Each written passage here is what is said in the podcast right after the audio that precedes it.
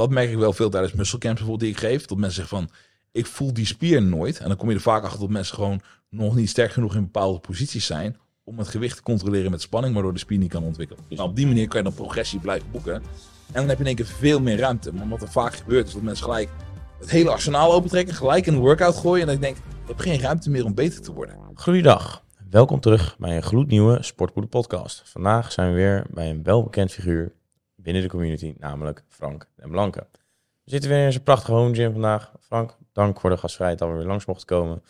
Ehm, ja, we gaan het uh, vandaag hebben in deze informatieve podcast um, over nou, de uh, indicatoren van een succesvolle training. Uh, deze podcast is normaliter wat korter dan dat je verwacht. Um, en dat is omdat we wat meer in willen gaan op de informatie om jullie te voorzien nou ja, daarvan. Dus we gaan het vandaag hebben met Frank over nou, de indicatoren van een succesvolle training. Wat zijn voor jou de, uh, als we het dan even gaan hebben over een succesvolle training, wat zijn voor jou de belangrijkste componenten uh, waaruit die training bestaan? Oké, nou, het eerste waar je naar wil gaan kijken is eigenlijk van, doe je wel dezelfde training? Want het moet natuurlijk wel meetbaar zijn van, word je daadwerkelijk beter? Want veel mensen die hebben het gevoel, oh, ik heb spierpijn, ik heb, ik heb, ik heb flink gezweet, of wat, dat heeft er niks mee te maken. Dus ik denk eerst wat je moet kijken is inderdaad, wat is het doel? Is het doel spieropbouw? Dan is het inderdaad van, oké, je hoort prestatieverbetering te krijgen, dus je wordt beter in hetgene wat je doet. Alleen daar zitten nog fases tussen. En de eerste waar je naar wil gaan kijken is, oké, hoe lang doe je die oefening al? Dus even simpel, neem een dumbbell press voor de borst, even als voorbeeld. Ja, is de eerste drie, vier weken van je programma, kan je nog geen spiergroei krijgen. Want dan is letterlijk, je wordt beter in het uitvoeren van die oefening. Dus de vaardigheid daarvan. Hmm. Pas op een gegeven moment kom je op een gegeven moment dat het trillen steeds minder wordt, dat je aan het trillen bent. Dat is eigenlijk het moment dat je eigenlijk de coördinatie krijgt. En dan kom je eigenlijk pas punt tot eigenlijk spiergroei gaat plaatsvinden. Dat is met prestatieverbetering. En dan ga je ook merken dat het langzamer gaat. Dan word je niet elke keer meer sterker, maar dan word je misschien één keer bij drie trainingen, één keer bij twee trainingen. En dan is dus prestatiebehoud of prestatieverbetering, dat is een indicator van een goede training. Oké. En uh, als we nog gaan kijken naar de um, prestatie, want je noemt net eigenlijk op van eerst moet je die coördinatie krijgen. Ja. Dat is dat trillen, want dat is denk ik wel iets waar veel mensen zich in herkennen dat ze uh, dat trillen krijgen. Zou je het kunnen opdelen in bepaalde fases? Ja, dus uh, als je kijkt naar die training. Je hebt op een gegeven moment, de eerste fase die je hebt is neurologische adaptatie. Dus dat is eigenlijk de aansturing van je zenuwen naar, naar je spieren. Van hoe doe je de oefening? Dus dat zegt dat trillende effect. Dus je eigenlijk merkt van bankdruk is meest makkelijk voor. Dus je gaat de eerste keer bankdrukken, je tilt de stang uit. Je trilt alle kanten op en eigenlijk je lichaam die roept gewoon... Help, deze beweging is nieuw voor mij. Leer mij hoe ik dit patroon eenvoudig doe. Ja. Dan in het begin schiet je omhoog in gewicht met bankdrukken. Totdat je ongeveer bij nou, 50, 60 kilo of 70 kilo komt voor de meeste jongens. En dan moet het in één keer een stuk pittiger. Dan kom je op zo'n plateau dat je denkt hey, ik moet wel meer gaan nadenken over wat ik aan het doen ben, anders kom ik gewoon niet verder. Ja. Nou, dat is eigenlijk die eerste fase. Die kan best wel kort zijn, kan best wel lang zijn, afhankelijk van hoe lang je bezig bent. Dan komt eigenlijk de fase dat je eigenlijk echt naar spiergroei gaat. Dus dan ga je, mee, gaat eigenlijk, ga je stress moeten toepassen, tot je lichaam gaat spiermassa ontwikkelen. Dan kom je op dat traject uit. En dan wordt dus in de programmering van je programma wordt denk ik heel belangrijk. Van hoeveel doe je, hoeveel herstel heb je, hoeveel herhaal je, hoe dicht tot falen ga je. Die factoren worden dan denk ik heel belangrijk. Oké. En um, ja, of in ieder geval hoe ik het altijd bekijk, uh, is dat zeg maar de, de, de, componenten voor een succesvolle training zijn intensiteit, volume en gewicht. Ja. Mis ik dan nog iets? Dat zijn wel de voornaamste. Eentje die ik ook reken is wel focus. Focus. Ja, want als jij continu op je telefoon zit te spelen, weet je zelf ook van, het was niet de beste training. Dus kijk, heel ik veel ben, mensen zich nou aangesproken voelen. Want ik weet bijvoorbeeld, die Jay meet bijvoorbeeld uh, rusttijden heel erg. Daar ben ik niet zo van. Want natuurlijk, er zit een verschil tussen twee minuten rusten en acht minuten omdat je telefoon zit te spelen. dus dan meet ik focus. Van zijn het gefocuste sets, maar of je de ene keer twee minuten rust en de andere keer tweeënhalve minuut. Denk niet dat het heel veel uitmaakt voor daadwerkelijke spiergroei.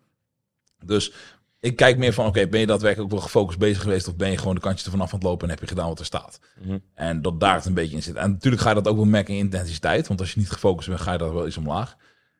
Maar ik denk dat het wel, ja, gewicht, focus, intensiteit en volume, dat zijn wel de belangrijkste. Ja. En als je de, de belangrijkste, of jou, jou, want dan, dan wil ik hem even gaan afbouwen van oké, wat is dan de belangrijkste, om maar zo te zeggen, van die vier? Uh, wat, wat is jij dat de meeste... Ja, misschien ook nog wel, is die technisch correct uitgevoerd? Want daar begint het eigenlijk mee.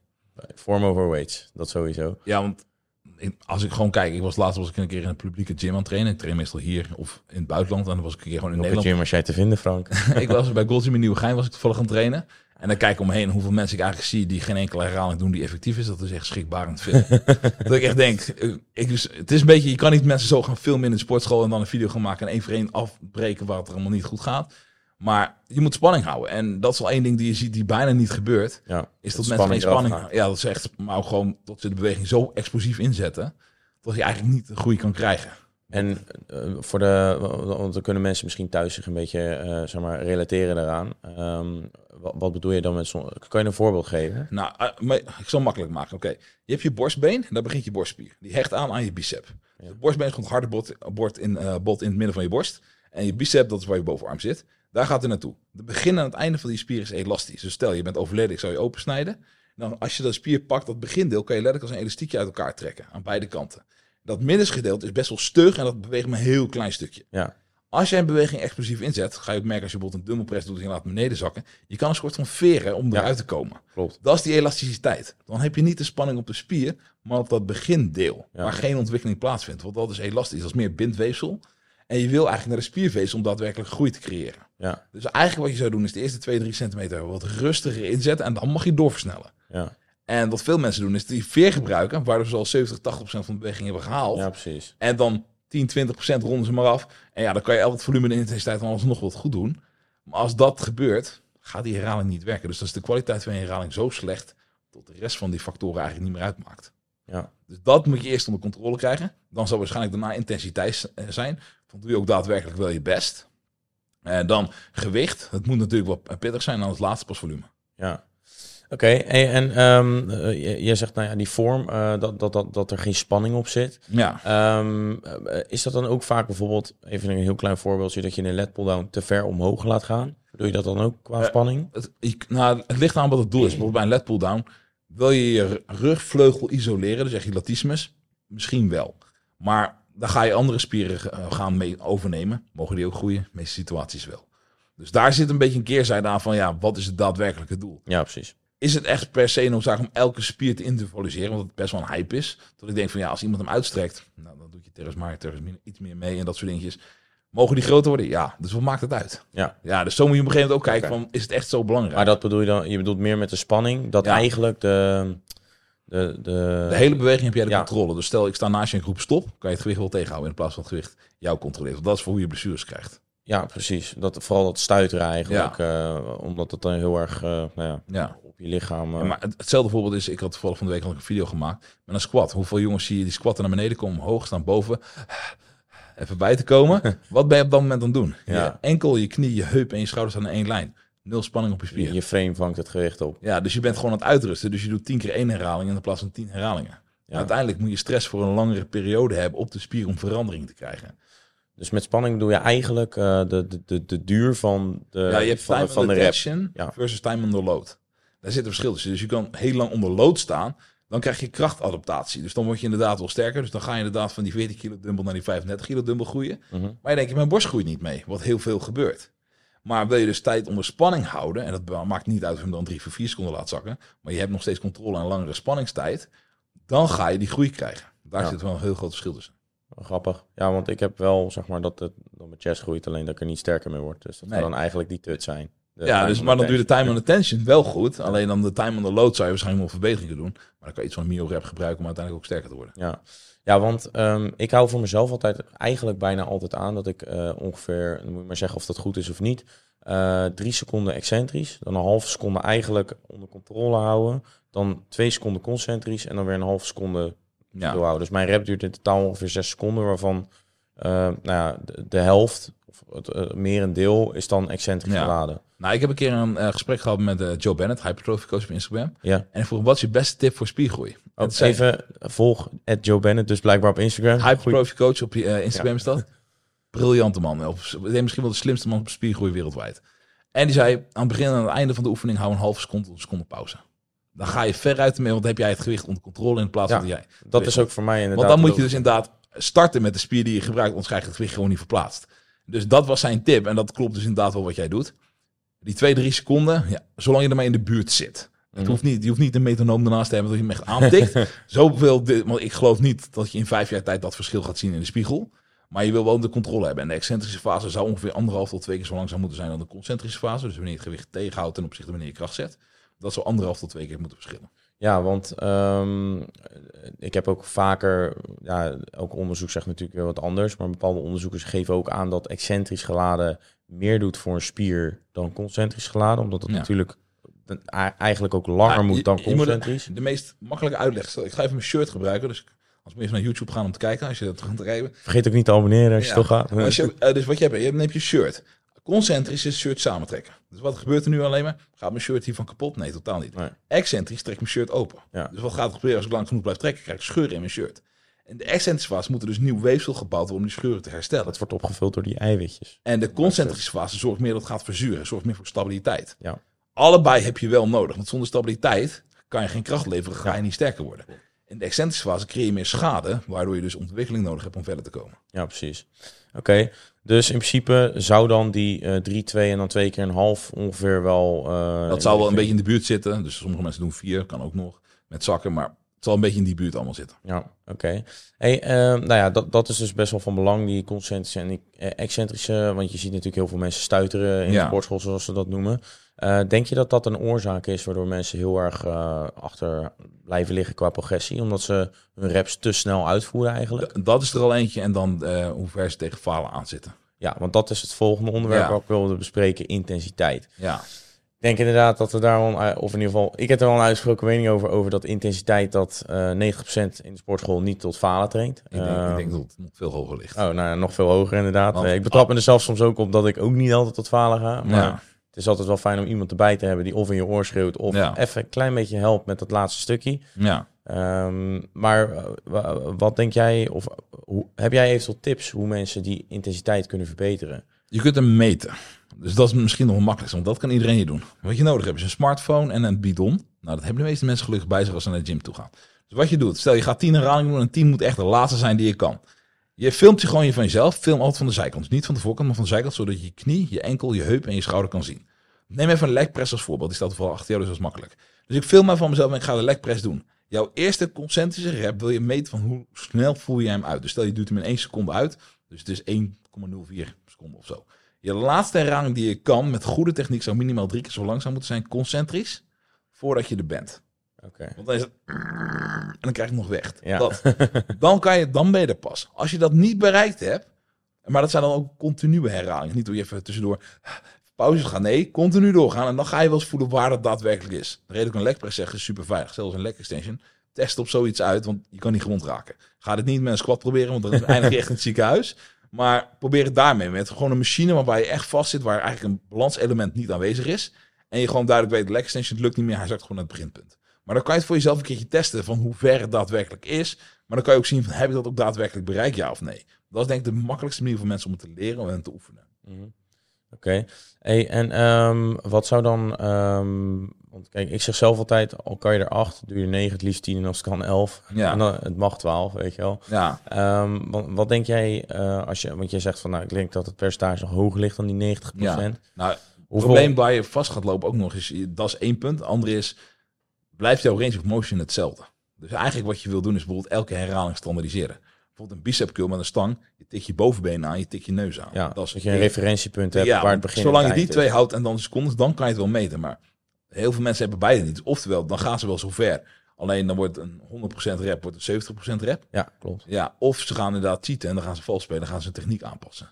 Dus daar moet je, dat is ook waarom je jezelf terugfilmt, dan kan je zien, doe ik wel hetzelfde. Ja. En dan kan je het een beetje zien. ja, dus dan bijvoorbeeld, moet je me even cor- corrigeren als het niet zo is, maar bijvoorbeeld bij een benchpress dat mensen hun elleboog meer omhoog gaat en dat ze meer die schouder erbij gaan gebruiken. Ja, of inderdaad, of dat ze gaan veren in één keer, of dat ze de Ja, precies. gewoon niet, je tikt de eerste herhaling wel je borst aan, en de laatste herhaling helemaal niet meer. Ja, Ja. dat soort dingen maken wel verschil. Ja, precies. Oké. ehm, en ja, wat betreft eh, intensiteit, eh, jij zegt natuurlijk van je kan het meten. Ehm, wat zijn andere eventuele ja, tips? Hoe ja, wat, wat werkt voor jou? Waardoor jij, want jij traint zonder muziek soms ook nog Ja, eens. ik moet dat ik ook denk van hoe krijg je dat voor elkaar? Ja, Ik gebruik bijna geen prieur-account. Frank, vertel ons hoe, hoe doen we dat? Eh, ik denk, het eerste wat je moet doen is leren hoe hard je kan trainen. En ik dacht dat ik hard trainde, totdat ik op een gegeven moment kampen in het buitenland en trainingen kreeg. Dus bijvoorbeeld, ik weet ik ben met Dorian Yates getraald op YouTube zelfs nog. Dat ik met Dorian Yates aan het trainen ben. En ik weet, het eerste wat ik me kan herinneren van de set die ik deed, was een eh, reverse grip pulldown moest ik met hem doen. Ja. En ik dacht echt bij 8 dat ik er was. En ik moest er uiteindelijk dus 19 doen. en dat, dat ik klaar was, ik denk, ik, vanaf mijn rug tot aan mijn pols voelde ik helemaal niks meer. Toen ik echt dacht van, ik, als je mij zou vragen van, Frank, kan je handen gewoon op je hoofd letten? Antwoord was nee. Van, ik ging echt dood. Dat ik echt dacht van, dit is niet normaal. Maar ja, dan ga je zelf, ga je dus die reverse curl pull down in je gym doen. Je doet geen 19. Dan ga je niet meer redden dat niveau. Want er staat iemand bij die je echt ver pusht. Maar je doet er niet meer 8. Je doet er misschien wel 14. Kom je nog een keer terug bij dezelfde trainer, pusht hij je weer zo ver. Wat gaat hij dan doen? Dan wordt die 14, wordt misschien 16. En zo kom je steeds dichterbij. Dus ik denk dat iedereen wel herhaaldelijk af en toe een keer getraind moet worden. Of een maat heeft die zich gewoon flink opnaait. Waardoor je net even wat verder komt. Een groeimaat. Ja, dus dat ga je echt wel nodig hebben. Want anders ga je het gewoon niet redden. Mhm. Dus daar zit het wel in. Uh, dus dat, en ik zal dus dat ik met kampen heb dingen moet doen. Dat ik gewoon dat ik, kan nog herinneren, moest ik negatieve herhaling op een hack squat doen. Die echt, daar zat er zoveel elastiek op, dat sloeg helemaal nergens meer op. De, gewoon, ik tilde hem uit, ik dacht van, hoe moet ik gaan bewegen? Dat gaat niet. Die moest ik doen, was een superset met een leg press. Daarna moest ik, en toen werd ik uit de leg press door twee gasten getild. En ben ik in de leg extension, ik kon lang niet meer staan. En dan moest ik daar nog doorgaan. Dat was dan een drop set. Dat soort dingen heb ik moeten doen. Dan leer je wel van, oké, het menselijk lichaam kan wel veel meer dan dat je denkt. Is het het slimste om altijd zo te trainen? Absoluut niet. Maar je leert wel een bepaald niveau bereiken van oncomfortabel zijn, dat je denkt van je kan wel verder komen. En ja, op een gegeven moment is dus, je moet vaker oncomfortabel worden, dus uit je comfortzone stappen, om jezelf zo ver te kunnen pushen. En ik denk dat is hoe je het ver krijgt. Dus ik ben inmiddels in staat om best wel ver te gaan. Ga ik net zo ver als dat nemen. Ik kom heel dichtbij inmiddels. Ja. En wat is bij jou de interne focus? Want kijk, eh, bij mij is bijvoorbeeld een drijfveer tijdens het sporten in combinatie met een uh, scoopie en een goede uh, playlist. Uh, is vaak toch wel agressie wat voor mij, Ja. waardoor ik die focus krijg. Wat- is bij jou dat bijvoorbeeld? Eh, ik denk ook wel een deel agressie die je gewoon kan opwerken. Van nature ben ik heel rustig. Maar dat is misschien omdat ik al mijn agressie in trainen al opmaak. Waardoor Ja. je hem daarna niet meer hebt. Dus dat, ik denk dat daar wel een deel vandaan komt. Of inderdaad dingen waar je over gefrustreerd bent. Of waar je even, dat dat gewoon een manier van uiting is. Dat heel goed werkt. Want ik weet meer ondernemers omheen die ik weet van... Ja, hebben ze een baarloze dag op werk. Doen ze zelfs drie workouts op een dag. Niet om het benen eh helpt voor spiergroei. Nee, omdat dan het kopje leeg is en hun teamleden niet ontslaan. Dus dat soort dingen kan zeker wel bijdragen. En ja, het is denk ik ook een deel persoonlijkheid. Van, ik kom binnen in een gym. Het eerste waar ik kijk hoe zwaar de dumbbell. Dat is letterlijk hoe mijn gedachten werken. Dus dan is het ook letterlijk van, wat moet ik doen om daar te komen? En dan gaan we het gewoon doen. ja. Ja, dus dat zit wel een beetje gewoon in je als persoon. Maar ik denk dat dat wel is dat je gewoon een soort drijfveer hebt om gas te geven. Van, je hoeft niet eens moeite te doen. Het gaat gewoon bijna vanzelf dat je zo hard pusht. Van, ik kan niet iets doen en dan half doen. Als ik het doe, doe ik het gelijk goed. ja, precies. Ja. Probeer dat ook eh, in je oren te knopen voor degene die luisteren. want Ja, hetzelfde. Dat je Ik zo'n mindset... eh, Ik heb dat boek gelezen van eh, Tim Glover, Relentless. Dat is die, eh, hij was de conditietrainer van Michael Jordan. oké. En dan lees je ook van hoe Michael Jordan is echt competitief met alles. Gewoon letterlijk een flesje water drinken op een feestje. Gaat hij race wie de eerste flesje water leeg heeft. Op dat niveau. Dan denk ik, zo extreem ben ik nog niet. Maar die had het echt overal mee. Van hij kon niks doen zonder te winnen. en ja, dat soort drijfmensen heb je wel dat je er wel verder komt. Ja. Oké. Nou ja, eh, dat was het gedeelte intensiteit. Heel eh, belangrijk. Eh, dan, dan komen we eigenlijk ook weer voor, door bij het volgende onderdeel. Dat is volume. Ja. Want nou ja, bij de ene rep moet je natuurlijk acht herhalingen doen of ongeveer. En bij de isolatie weer wat meer. Ehm, wat, voor, wat voor rol speelt volume bij nou succesvolle training? nog niet zo heel veel in het begin. Ik denk dat heel veel mensen zijn tegenwoordig bij, oh je moet 10 tot 20 sets doen per spiergroep om te groeien. Dat wordt pas relevant als je ze echt intensief genoeg kan doen. Oh ja, ik wil even een kleine eh, APA-bronvermelding doen. Dat was bij jou toen je bij de Fitver in Utrecht stond. Toen heb je een dia-presentatie gegeven, dus die staat op YouTube. Ik ben daar wel eens vaker om gevraagd over het aantal sets per week per spiergroep. Staat daar een heel mooi overzicht in die dia-presentatie van Frank, dus die kan je even checken. Fitver Utrecht 2020. 19 Ja, zoals je maar... ver Frank Blanke type bij de zoekbalk. Inderdaad. En dan ergens voor mij rond de 5, 6 minuten of zo. Daar kan je in ieder geval het overzicht van spiersets per, eh, per week zien per spiergroep. Dus. Eh, en dan volgens mij de tussenhaakjes is het minimale aantal sets en de plus is het optimale. Ik heb ook een gratis videocursus, die staat oh. op een van mijn pagina's van 30 dagen, oh. waar je net nou. Ah. zelfs met spiergroepen, zie welke oefening je het best kan doen, alles. Oh, nou kijk eens aan. frankdanblanke.nl slash hypertrofie-cursus, kan je hem helemaal vinden. Nou, kijk eens aan. Gratis voor spiergroei. Ehm, maar dus nee, volume wordt pas relevant op het moment dat je intensief genoeg traint met je vorm juist is. Anders kunnen twee sets kan al groei geven. Dat is wat heel veel mensen niet begrijpen. Ja, want dat is inderdaad ook iets waar ik eh, nou ja, nog even op terug wil komen. Maar dat heeft natuurlijk ook weer te maken met de intensiteit. Ja. Eh, we zien natuurlijk heel vaak dat als mensen in de sportschool komen, eh, dat ze eigenlijk vier of vijf sets doen per spiergroei. Of Ja. per, per, per, ehm, per, eh, per oefening. Ja, Ehm, ik heb zelf altijd vanaf begin af aan al aangeleerd. Gewoon drie sets, 12, 10, 8. En dan Ja. opbouwen in gewicht. Redelijk simplistisch. Het heeft voor mij gewerkt. Maar het Ja. kan natuurlijk altijd optimaler. Maar ik denk inderdaad wel dat als je intensiteit hoog genoeg is... dan kan je jezelf opvegen naar twee werksets. ja nou, dat, ik zou een voorbeeld geven. Ik had donderdag gehad een keer, want ik kwam van mijn één op één coach. Ik had een starttraining. Dus aan het begin van het programma heeft hij een training met mij, Oh waar ik hem dus je uitleg. hebt geen benen getraind met hem, toch? Nee, ik ik begin met bovenlichaam, want anders rennen ze weg, komen ze meer terug. We deden gewoon eigenlijk bovenlichaam workout. Jongen traint al tien jaar. Ja. Verleden zelfs al gekuurd, al dat soort dingen. Dus het was wel een goed getraind gast. Dus. Maar die kwam er dus achter van, oké, ik deed normaal gesproken negen werksets per oefening. eh, voor per spiergroep in een, een enkele workout. Nu deed hij er twee. En hij, deze waren echt vijf keer zo heftig als ik deed in die rest. Zo'n gast, als ik daarmee begin, dus die begint met twee setjes ten opzichte van negen setjes. Gaat nu merken, week op week gaat hij best wel snel vooruit. Want als ik nu tegen hem zeg, doe een dumbbellpress, twee setjes. Dan denkt hij, nou, ik heb twee setjes, dan ga ik maar even knallen. Want ja, ik heb maar twee sets. Dus hij gaat knallen. Volgende week erop wordt hij sterker. Wordt hij weer sterker. Want de eerste periode was natuurlijk die neurologische adaptatie. Dat hij ze beter gaat uitvoeren. Want hij heeft wat nieuwe technieken Is geleerd. dat een mind-muscle connection? Eh, nee, je aansturing van je zenuwen naar je spieren wordt efficiënter. Dus je gaat, Ah, je lichaam gaat eigenlijk leren van, oké, als ik hem zo inzet, kan ik meer kracht geven. Dus, dus je gaat gewoon als meer, meer spiervezels bij elkaar roepen die dan efficiënter zijn Ja, in het versturen precies. van signaal. Dus die krijgt hij. Dus op een gegeven moment, dan gaat dat goed. Blijft hij de rest van zijn leven twee sets doen? Natuurlijk niet. Maar zolang hij eerst de coördinatie goed krijgt, dan krijgt hij de spiergroei. Op het moment dat hij daar op een gegeven moment blijft hangen, dus dat hij niet zwaarder meer kan, Mhm. dan heb ik nog in één keer heel veel opties om te zeggen van, weet je wat, hij is ooit negen sets heeft hij gedaan. We hebben nog ruimte. We kunnen een derde set toevoegen. Dan heeft hij alweer groei. Kunnen we een vierde set toevoegen, heeft hij alweer groei. Zou ik dat allemaal op een dumbbellpress doen? Nee, want op een gegeven moment ga je kijken van inderdaad, waar mag allemaal volume bij komen? En dan ga je inderdaad kijken naar programmering wat is het doel? Is het, moet alleen de borst groeien? Ja, dan ga je misschien een dumbbellpress doen, omdat je de schouders en de triceps erbij doet. Dan zou ik misschien zeggen, ik doe een fly erbij, omdat ik dat meer kan isoleren. Ja, precies. Nou, op die manier kan je dan progressie blijven boeken. En dan heb je in één keer veel meer ruimte. Maar wat er vaak gebeurt is dat mensen gelijk het hele arsenaal opentrekken, gelijk in een workout gooien. En dan denk ik, je hebt geen ruimte meer om beter te worden. En dan wordt het heel beperkt in wat je kan doen. Yo, fijn dat je lekker aan het kijken bent naar deze video. Ehm, er is momenteel een verhoogde korting bij Body Fit en ik wil je deze kans niet ontnemen. Dus wil je nou weten wat deze lekkere korting is, check dan eventjes de Sportpoeder app of op sportpoeder.nl en dan blijf je altijd op de hoogte van de lekkerste kortingen. Geniet lekker verder van deze aflevering een fijne dag verder. Oké. En als we dan, ehm, want we hebben het natuurlijk over volume. Ja, Ehm, waar ik vaak van beschuldigd word, is junkvolume. Ja. dat ik iets te veel doe. I know, maar ik vind het wel leuk om te Ja. doen. Voor mij is het vooral belangrijk dat ik het trainen leuk vind. Niet per se de progressie die erbij komt kijken. Ik probeer Ja. het natuurlijk wel te optimaliseren. ja. Wat is junkvolume en waar kunnen we het aan herkennen? ja, junk volume is eigenlijk setjes waarbij je ze eigenlijk doet omdat je ze moet doen. Maar niet meer dat ze bijdragen aan progressie. Ja. Dus op een gegeven moment merk je van, oké, vier sets borst. Stel, ik ga met jou bankdrukken, we gaan tien sets doen. De eerste vier setjes zou je waarschijnlijk denken, oké, ik ben echt gas aan het geven. En dan vijf tot en met tien denk ik doe ze, maar of ik ze nou echt vol gas doe? Nee. Ja. Dat is op een gegeven moment dat je meer junkvolume creëert. Dan creëer je eigenlijk meer vermoeidheid. Maar het zijn geen stimulerende herhalingen meer. Ja. En daar zit dan op een gegeven moment verschil tussen. Dus dan het enige wat je eigenlijk doet is je hersteltijd verlengen, waardoor je minder progressie boekt. Ja. Maar je zou normaal gesproken zou je bijvoorbeeld 48 uur rust hebben. Door dat junkvolume heb je misschien wel 96 uur rust nodig. Op een jaar tijd zou die andere persoon die het dus wel doet, twee keer zo frequent die prikkel kunnen geven. En in theorie ook twee keer zoveel groei kunnen krijgen.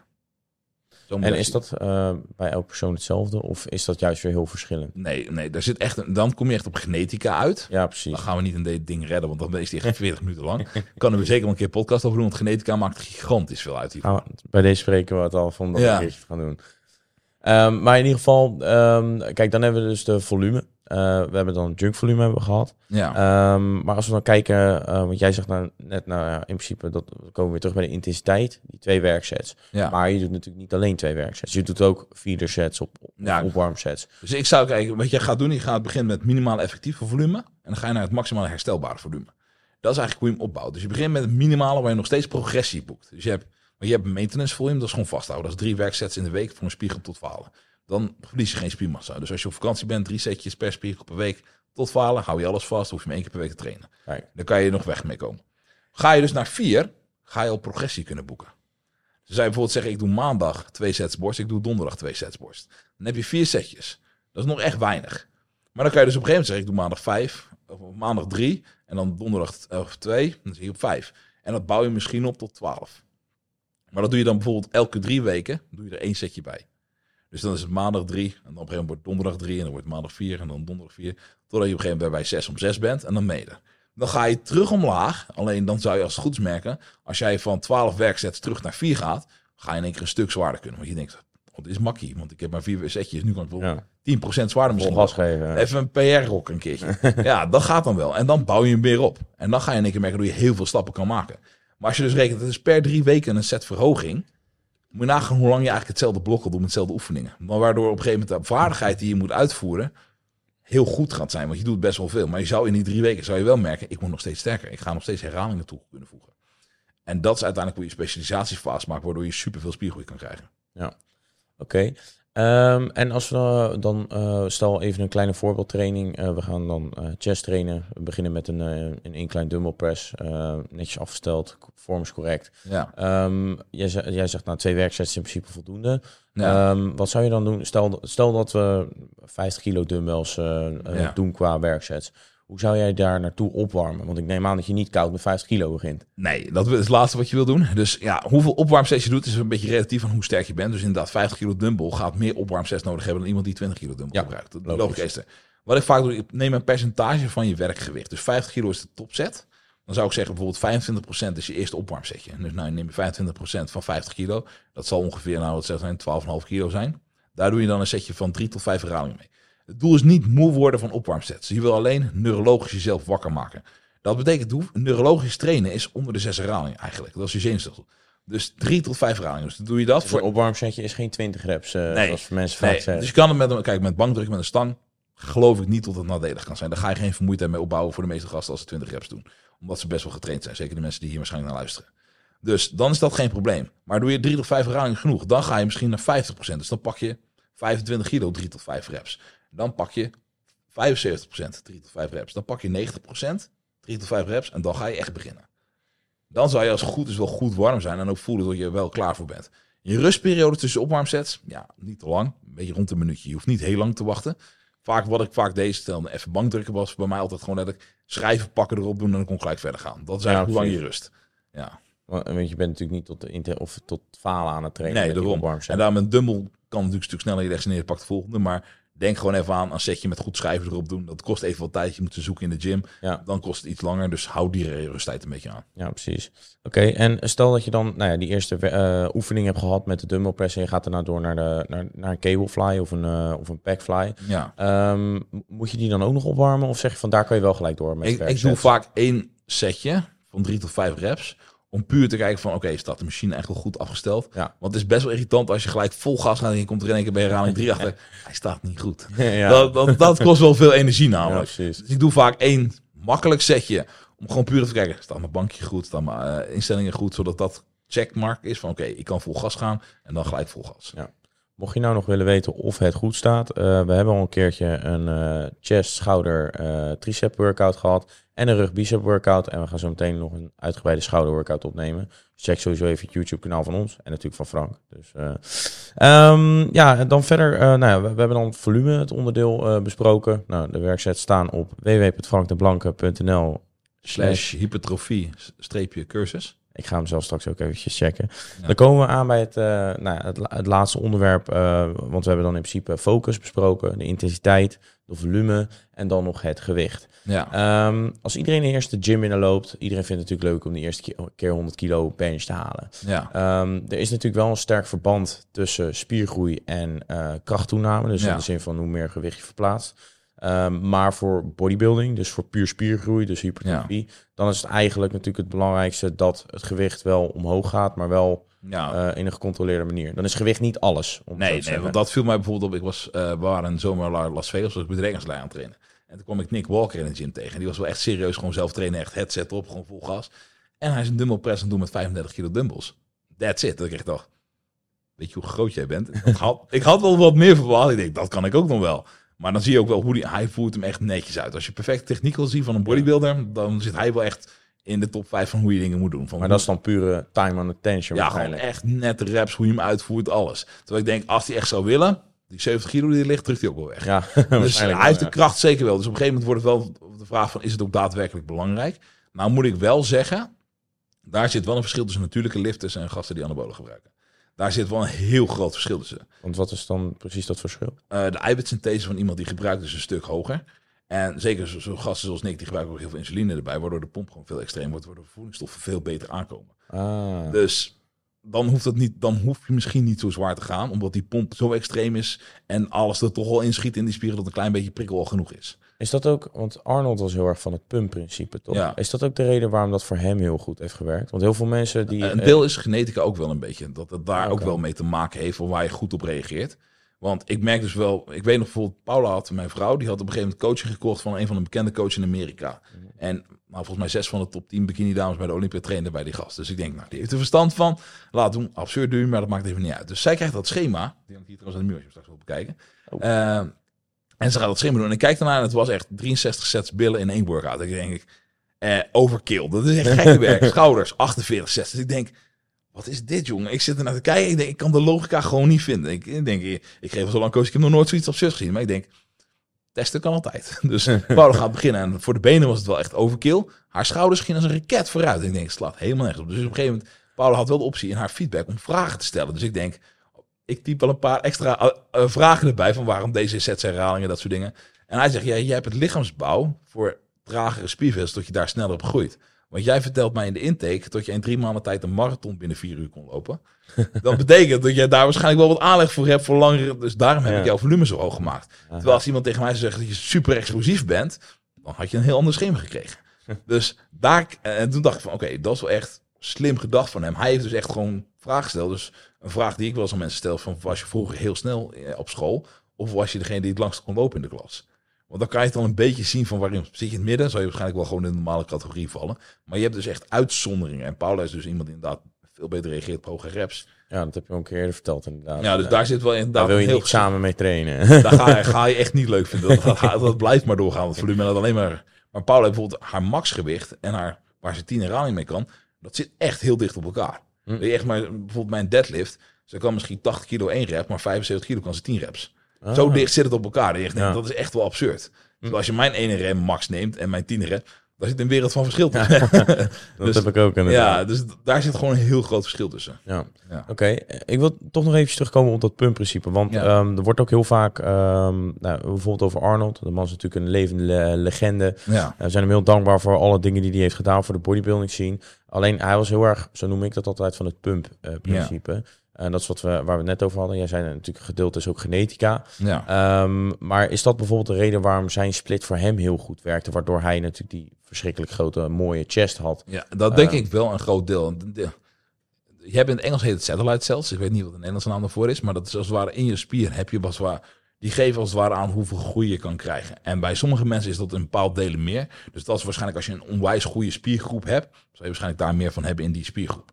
En sommige mensen hebben dat van nature gewoon veel meer. Dus je kan Arnold duidelijk zien dat dat gewoon heel goed is. Dan ook als je kijkt naar zijn bouw, zijn ribbenkast. Als hij plat op een bankje gaat liggen en je zou van de zijkant een foto maken, ligt hij biomechanisch bijna al perfect, omdat zijn borst zo bol is, Ja, in een hoek van 45 graden ligt, zodat de zwaartekracht perfect op zijn borst uitkomt. Dus hetzelfde viel mij op een keertje toen veel heat aan het trainen was. En daar stond ik bij en dan zag ik te kijken. En denk ik, ja, veel, je maakt niet uit hoe je gaat liggen, je borst gaat toch wel groeien. want hij hoeft niet na te denken over hoe hij gaat liggen, over techniek en dat soort dingen. Want zijn lichaam is zo gebouwd tot hij goed ligt. Dan hebben- zag ik hem ook, toen hij deed een incline hammerstrength press, deed hij. Eén setje, daar zit een pomp op. Dat ik dacht van, dan moet ik alle pre-workouts bij elkaar gaan mixen. En dan nog zout erbij doen en water. En dan kom ik een beetje in de buurt. Ja. En hij heeft gewoon serieus gewoon, had hij gewoon één slokje water. Bam, pomp. En dan denk ik, dat lichaam reageert makkelijk. Ja, daar zit gewoon verschil tussen. Ja, want in principe, ehm, want dat was de reden waarom ik het vroeg. Ja. Ehm, eh, kijk, vaak krijg je een pomp door meestal hoge herhalingen. Of dus Ja. wanneer je genetisch geblest bent, om maar zo Ja. te zeggen. Alleen pomp zorgt natuurlijk niet per se voor spiergroei. Nee, Dus vaak wel een pompje wat erbij komt kijken als je Het een is- goede werkzet aan het doen het is een onderdeel van een goede werkzet. Dus vaak als je geen pomp krijgt, of je bent niet genoeg gehydrateerd, je hebt niet genoeg zout in je, of je techniek is nog niet helemaal goed. Want veel mensen zeggen van, ik kan geen pomp krijgen in die spiergroep. Het kan zijn dat je techniek nog gewoon niet optimaal is, of dat je range of motion nog niet toereikend is om daar te komen. Want sommige mensen zijn gewoon nog niet stabiel genoeg om in bepaalde hoeken te komen. Want dat merk ik wel veel tijdens muscle camps bijvoorbeeld die ik geef. Dat mensen zeggen van, ik voel die spier nooit. En dan kom je er vaak achter dat mensen gewoon nog niet sterk genoeg in bepaalde posities zijn om het gewicht te controleren met spanning, waardoor de spier niet kan ontwikkelen. Ja. Ja. Oké. Ehm, ja, we hadden natuurlijk over het laatste onderdeel eh, over gewicht. Ja. Ehm, wa- wa- wat is, eh, want ik denk dat de, de, de kloof of de, de, de scheidingslijn tussen powerbeelden en bodybuilden heel klein is eigenlijk. Ja, dat of, zit heel dicht tegen elkaar aan. ja, of in ieder geval, wacht, laat ik het zo zeggen, powerliften en bodybuilden. Alleen daartussen heb je dan powerbeelden. Ja. En die kloof tussen powerbeelden en bodybuilden, die is natuurlijk nog kleiner. Ehm, Ja. Wat zijn voor jou de verschillen waaraan je dat kan herkennen? Want ik denk dat binnen de gym community dat het heel dicht bij elkaar zit. Want iedereen blijft het leuk vinden om te benchen, eh, om die SBD's hoog te houden. eh, maar daarnaast ook spiergroei te realiseren. En sommige gasten die SPD doen en een beetje erbij, die groeien soms harder dan de jongens die Ja. geen SBD doen. Maar dan kom je denk ik er een beetje aan bij genetica en voeding en natuurlijk de hele lifestyle. Nou, ik denk sowieso, ik denk dat de meeste powerlifters, als we jonge powerlifters nemen, gewoon even jonge bodybuilder tegen jonge powerlifters, de meeste powerlifters gaan denk ik maken boeken denk ik meer progressie dan in spiergroei dan de meeste bodybuilder jongens. Omdat ze zijn consequenter met een logboek, ze doen veel dezelfde lifts. Klopt. Dus daar zie je inderdaad dat ze daar gewoon vaak meer progressie boeken. Want het viel mij gewoon op toen ik nog, ik was toen in Utrecht, was ik in de sportschool, gaf ik trainingen. En de jongens die powerlifting daar deden, boekten tien keer meer progressie dan de jongens die allemaal bodybuilding workouts door elkaar aan het doen waren. Omdat die jongens gewoon consequent waren, veel zwaarder trainen, veel meer de grens opzochten.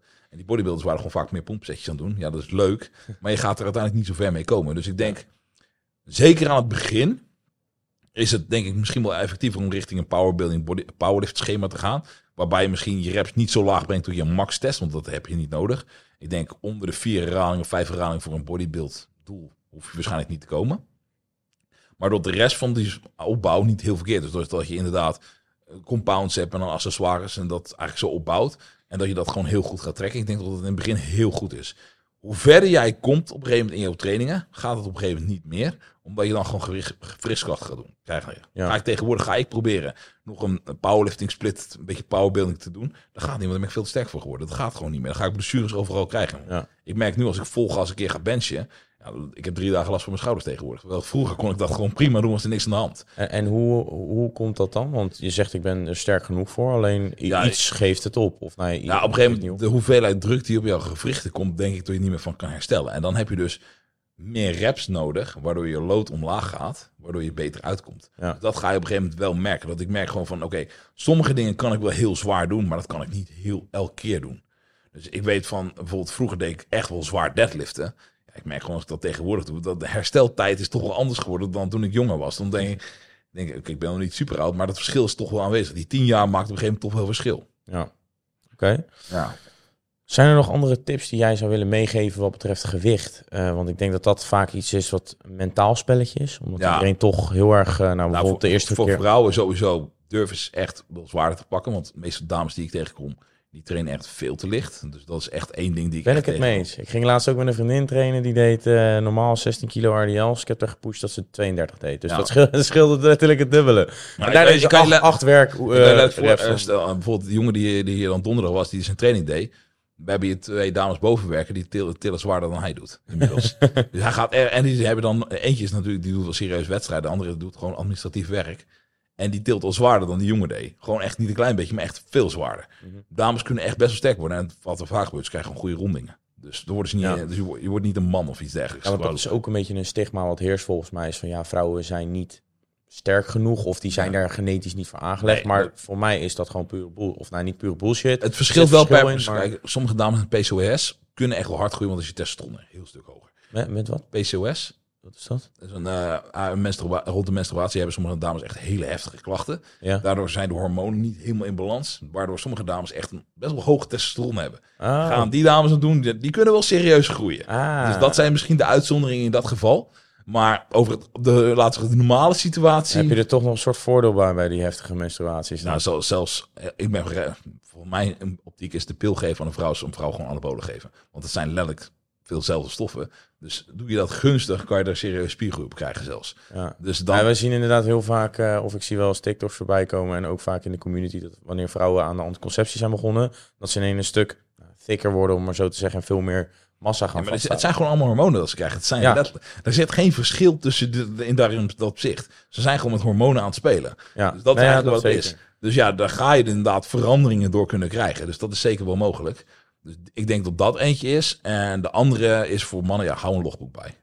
En Ja. word niet bang voor je logboek. Op een gegeven moment, als je gewoon een tijdje doorgaat, maar je gaat op een gegeven moment zo sterk worden dat je naar je, zocht, dat je 's ochtends kijkt in je, in je logboek wat je vanavond moet gaan je bang wordt van, maar ik weet niet of ik dat ga redden. Dat is exact de bedoeling. Dan kom je op het punt dat je uit je comfortzone gaat stappen waar je spiergroei krijgt. Ja, precies. En daar moet je doorheen pushen. Want de eerste zes tot tien weken van een logboek is leuk. Nee, ik word sterker, ik krijg reps erbij en op een gegeven moment moet je gaan vechten voor dingen.